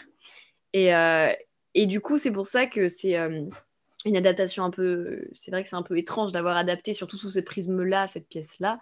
Parce que c'est quand même l'inverse même, parce que ça parle quand même de féminisme basique, ça parle de féministique, ça parle. Enfin, c'est quand même une nana qui représente. Enfin, comment dire, qui représente une, un type de, de fille dans les années 90 euh, mhm. qui est en totale opposition avec sa sœur Bianca, qui elle représente euh, normalement le personnage principal d'une comédie romantique, donc avec des petites robes à fleurs, euh, qui cherche la popularité à tout prix. Enfin, la, petite fille un peu modèle, et à côté on a la sœur énervée qui écoute du rock féminin, enfin qui écoute des groupes de rock indé féminin, féminin et féministes, qui lit des ouvrages féministes, qui veut juste se barrer de chez elle et qui fait de la musique. Enfin, il y, a ce côté, il y a ce côté, et, toute la scène d'introduction c'est que ça, ça commence sur une petite musique hyper mignonne où on se dit ah, on va commencer sur un film, une comédie romantique de encore euh, suburbs, euh, euh, famille, famille bourgeoise et, et, tout le tralala. Et en fait, d'un coup, on change la musique et une musique un peu, un peu oiseau, un peu bucolique. Et là, bim, on met du rock, on met du rock d'un groupe féminin. et, du coup, on se dit, ah, oh, ok, d'accord. et en fait, tout le film, c'est que ça, c'est l'opposition. C'est, on a à la fois, du coup, la, la, la, fille qui représente un peu les côtés négatifs euh, des ados dans les années 90, Mhm. et en même temps, euh, du coup, avec euh, le côté archaïque, mais, mais qui existe bel et bien de, de Bianca, qui, elle, est plus, est plus consensuelle, encore une fois, qui est, qui est plus mignonne, mais, mais qui reste une petite pestouille, quoi. Et ouais. euh, et, et- et j'ai- c'est pour ça que j'aime beaucoup ce film, c'est que euh, c'est deux, on représente pas qu'un seul type de, de fille, on représente pas, euh, enfin, on représente pas qu'un type de caractère, on représente pas qu'une norme sociale, on en représente plein. Et, euh, et, et avec ce côté un peu loufoque, ce côté un peu gag, il y a quand même des gros gags. Et euh, mais j'ai trouvé, j'ai trouvé ça très chouette en fait. C'est- euh, Lauriane, ça a été un plaisir de t'avoir sur l'émission. Je suis, je suis très content de cette, cette discussion qu'on a pu avoir. Je on, on se connaissait pas du tout. Alors, c'est une, c'est une chouette découverte. Si, ben, je l'ai dit un peu en intro, mais on va répéter si les gens veulent te suivre sur les réseaux sociaux, s'ils veulent euh, suivre ton travail, suivre euh, ce qui s'en vient pour toi, on va où? Alors, on va pour les critiques de films, les analyses de films sur Le Crible Cinéma qui est présent sur Instagram, bientôt sur un site internet, on verra bien. Et euh, sinon, pour euh, mon contenu culturel, donc historique, mais qui mêle histoire, art et tout, un peu tout en général, euh, Culture et Botanique, donc qui est sur Instagram, mais aussi sur TikTok. Super! Sur ce, mon nom est Guilla Saint-Cyr et avec Lauriane Aumont, on a Jasé de.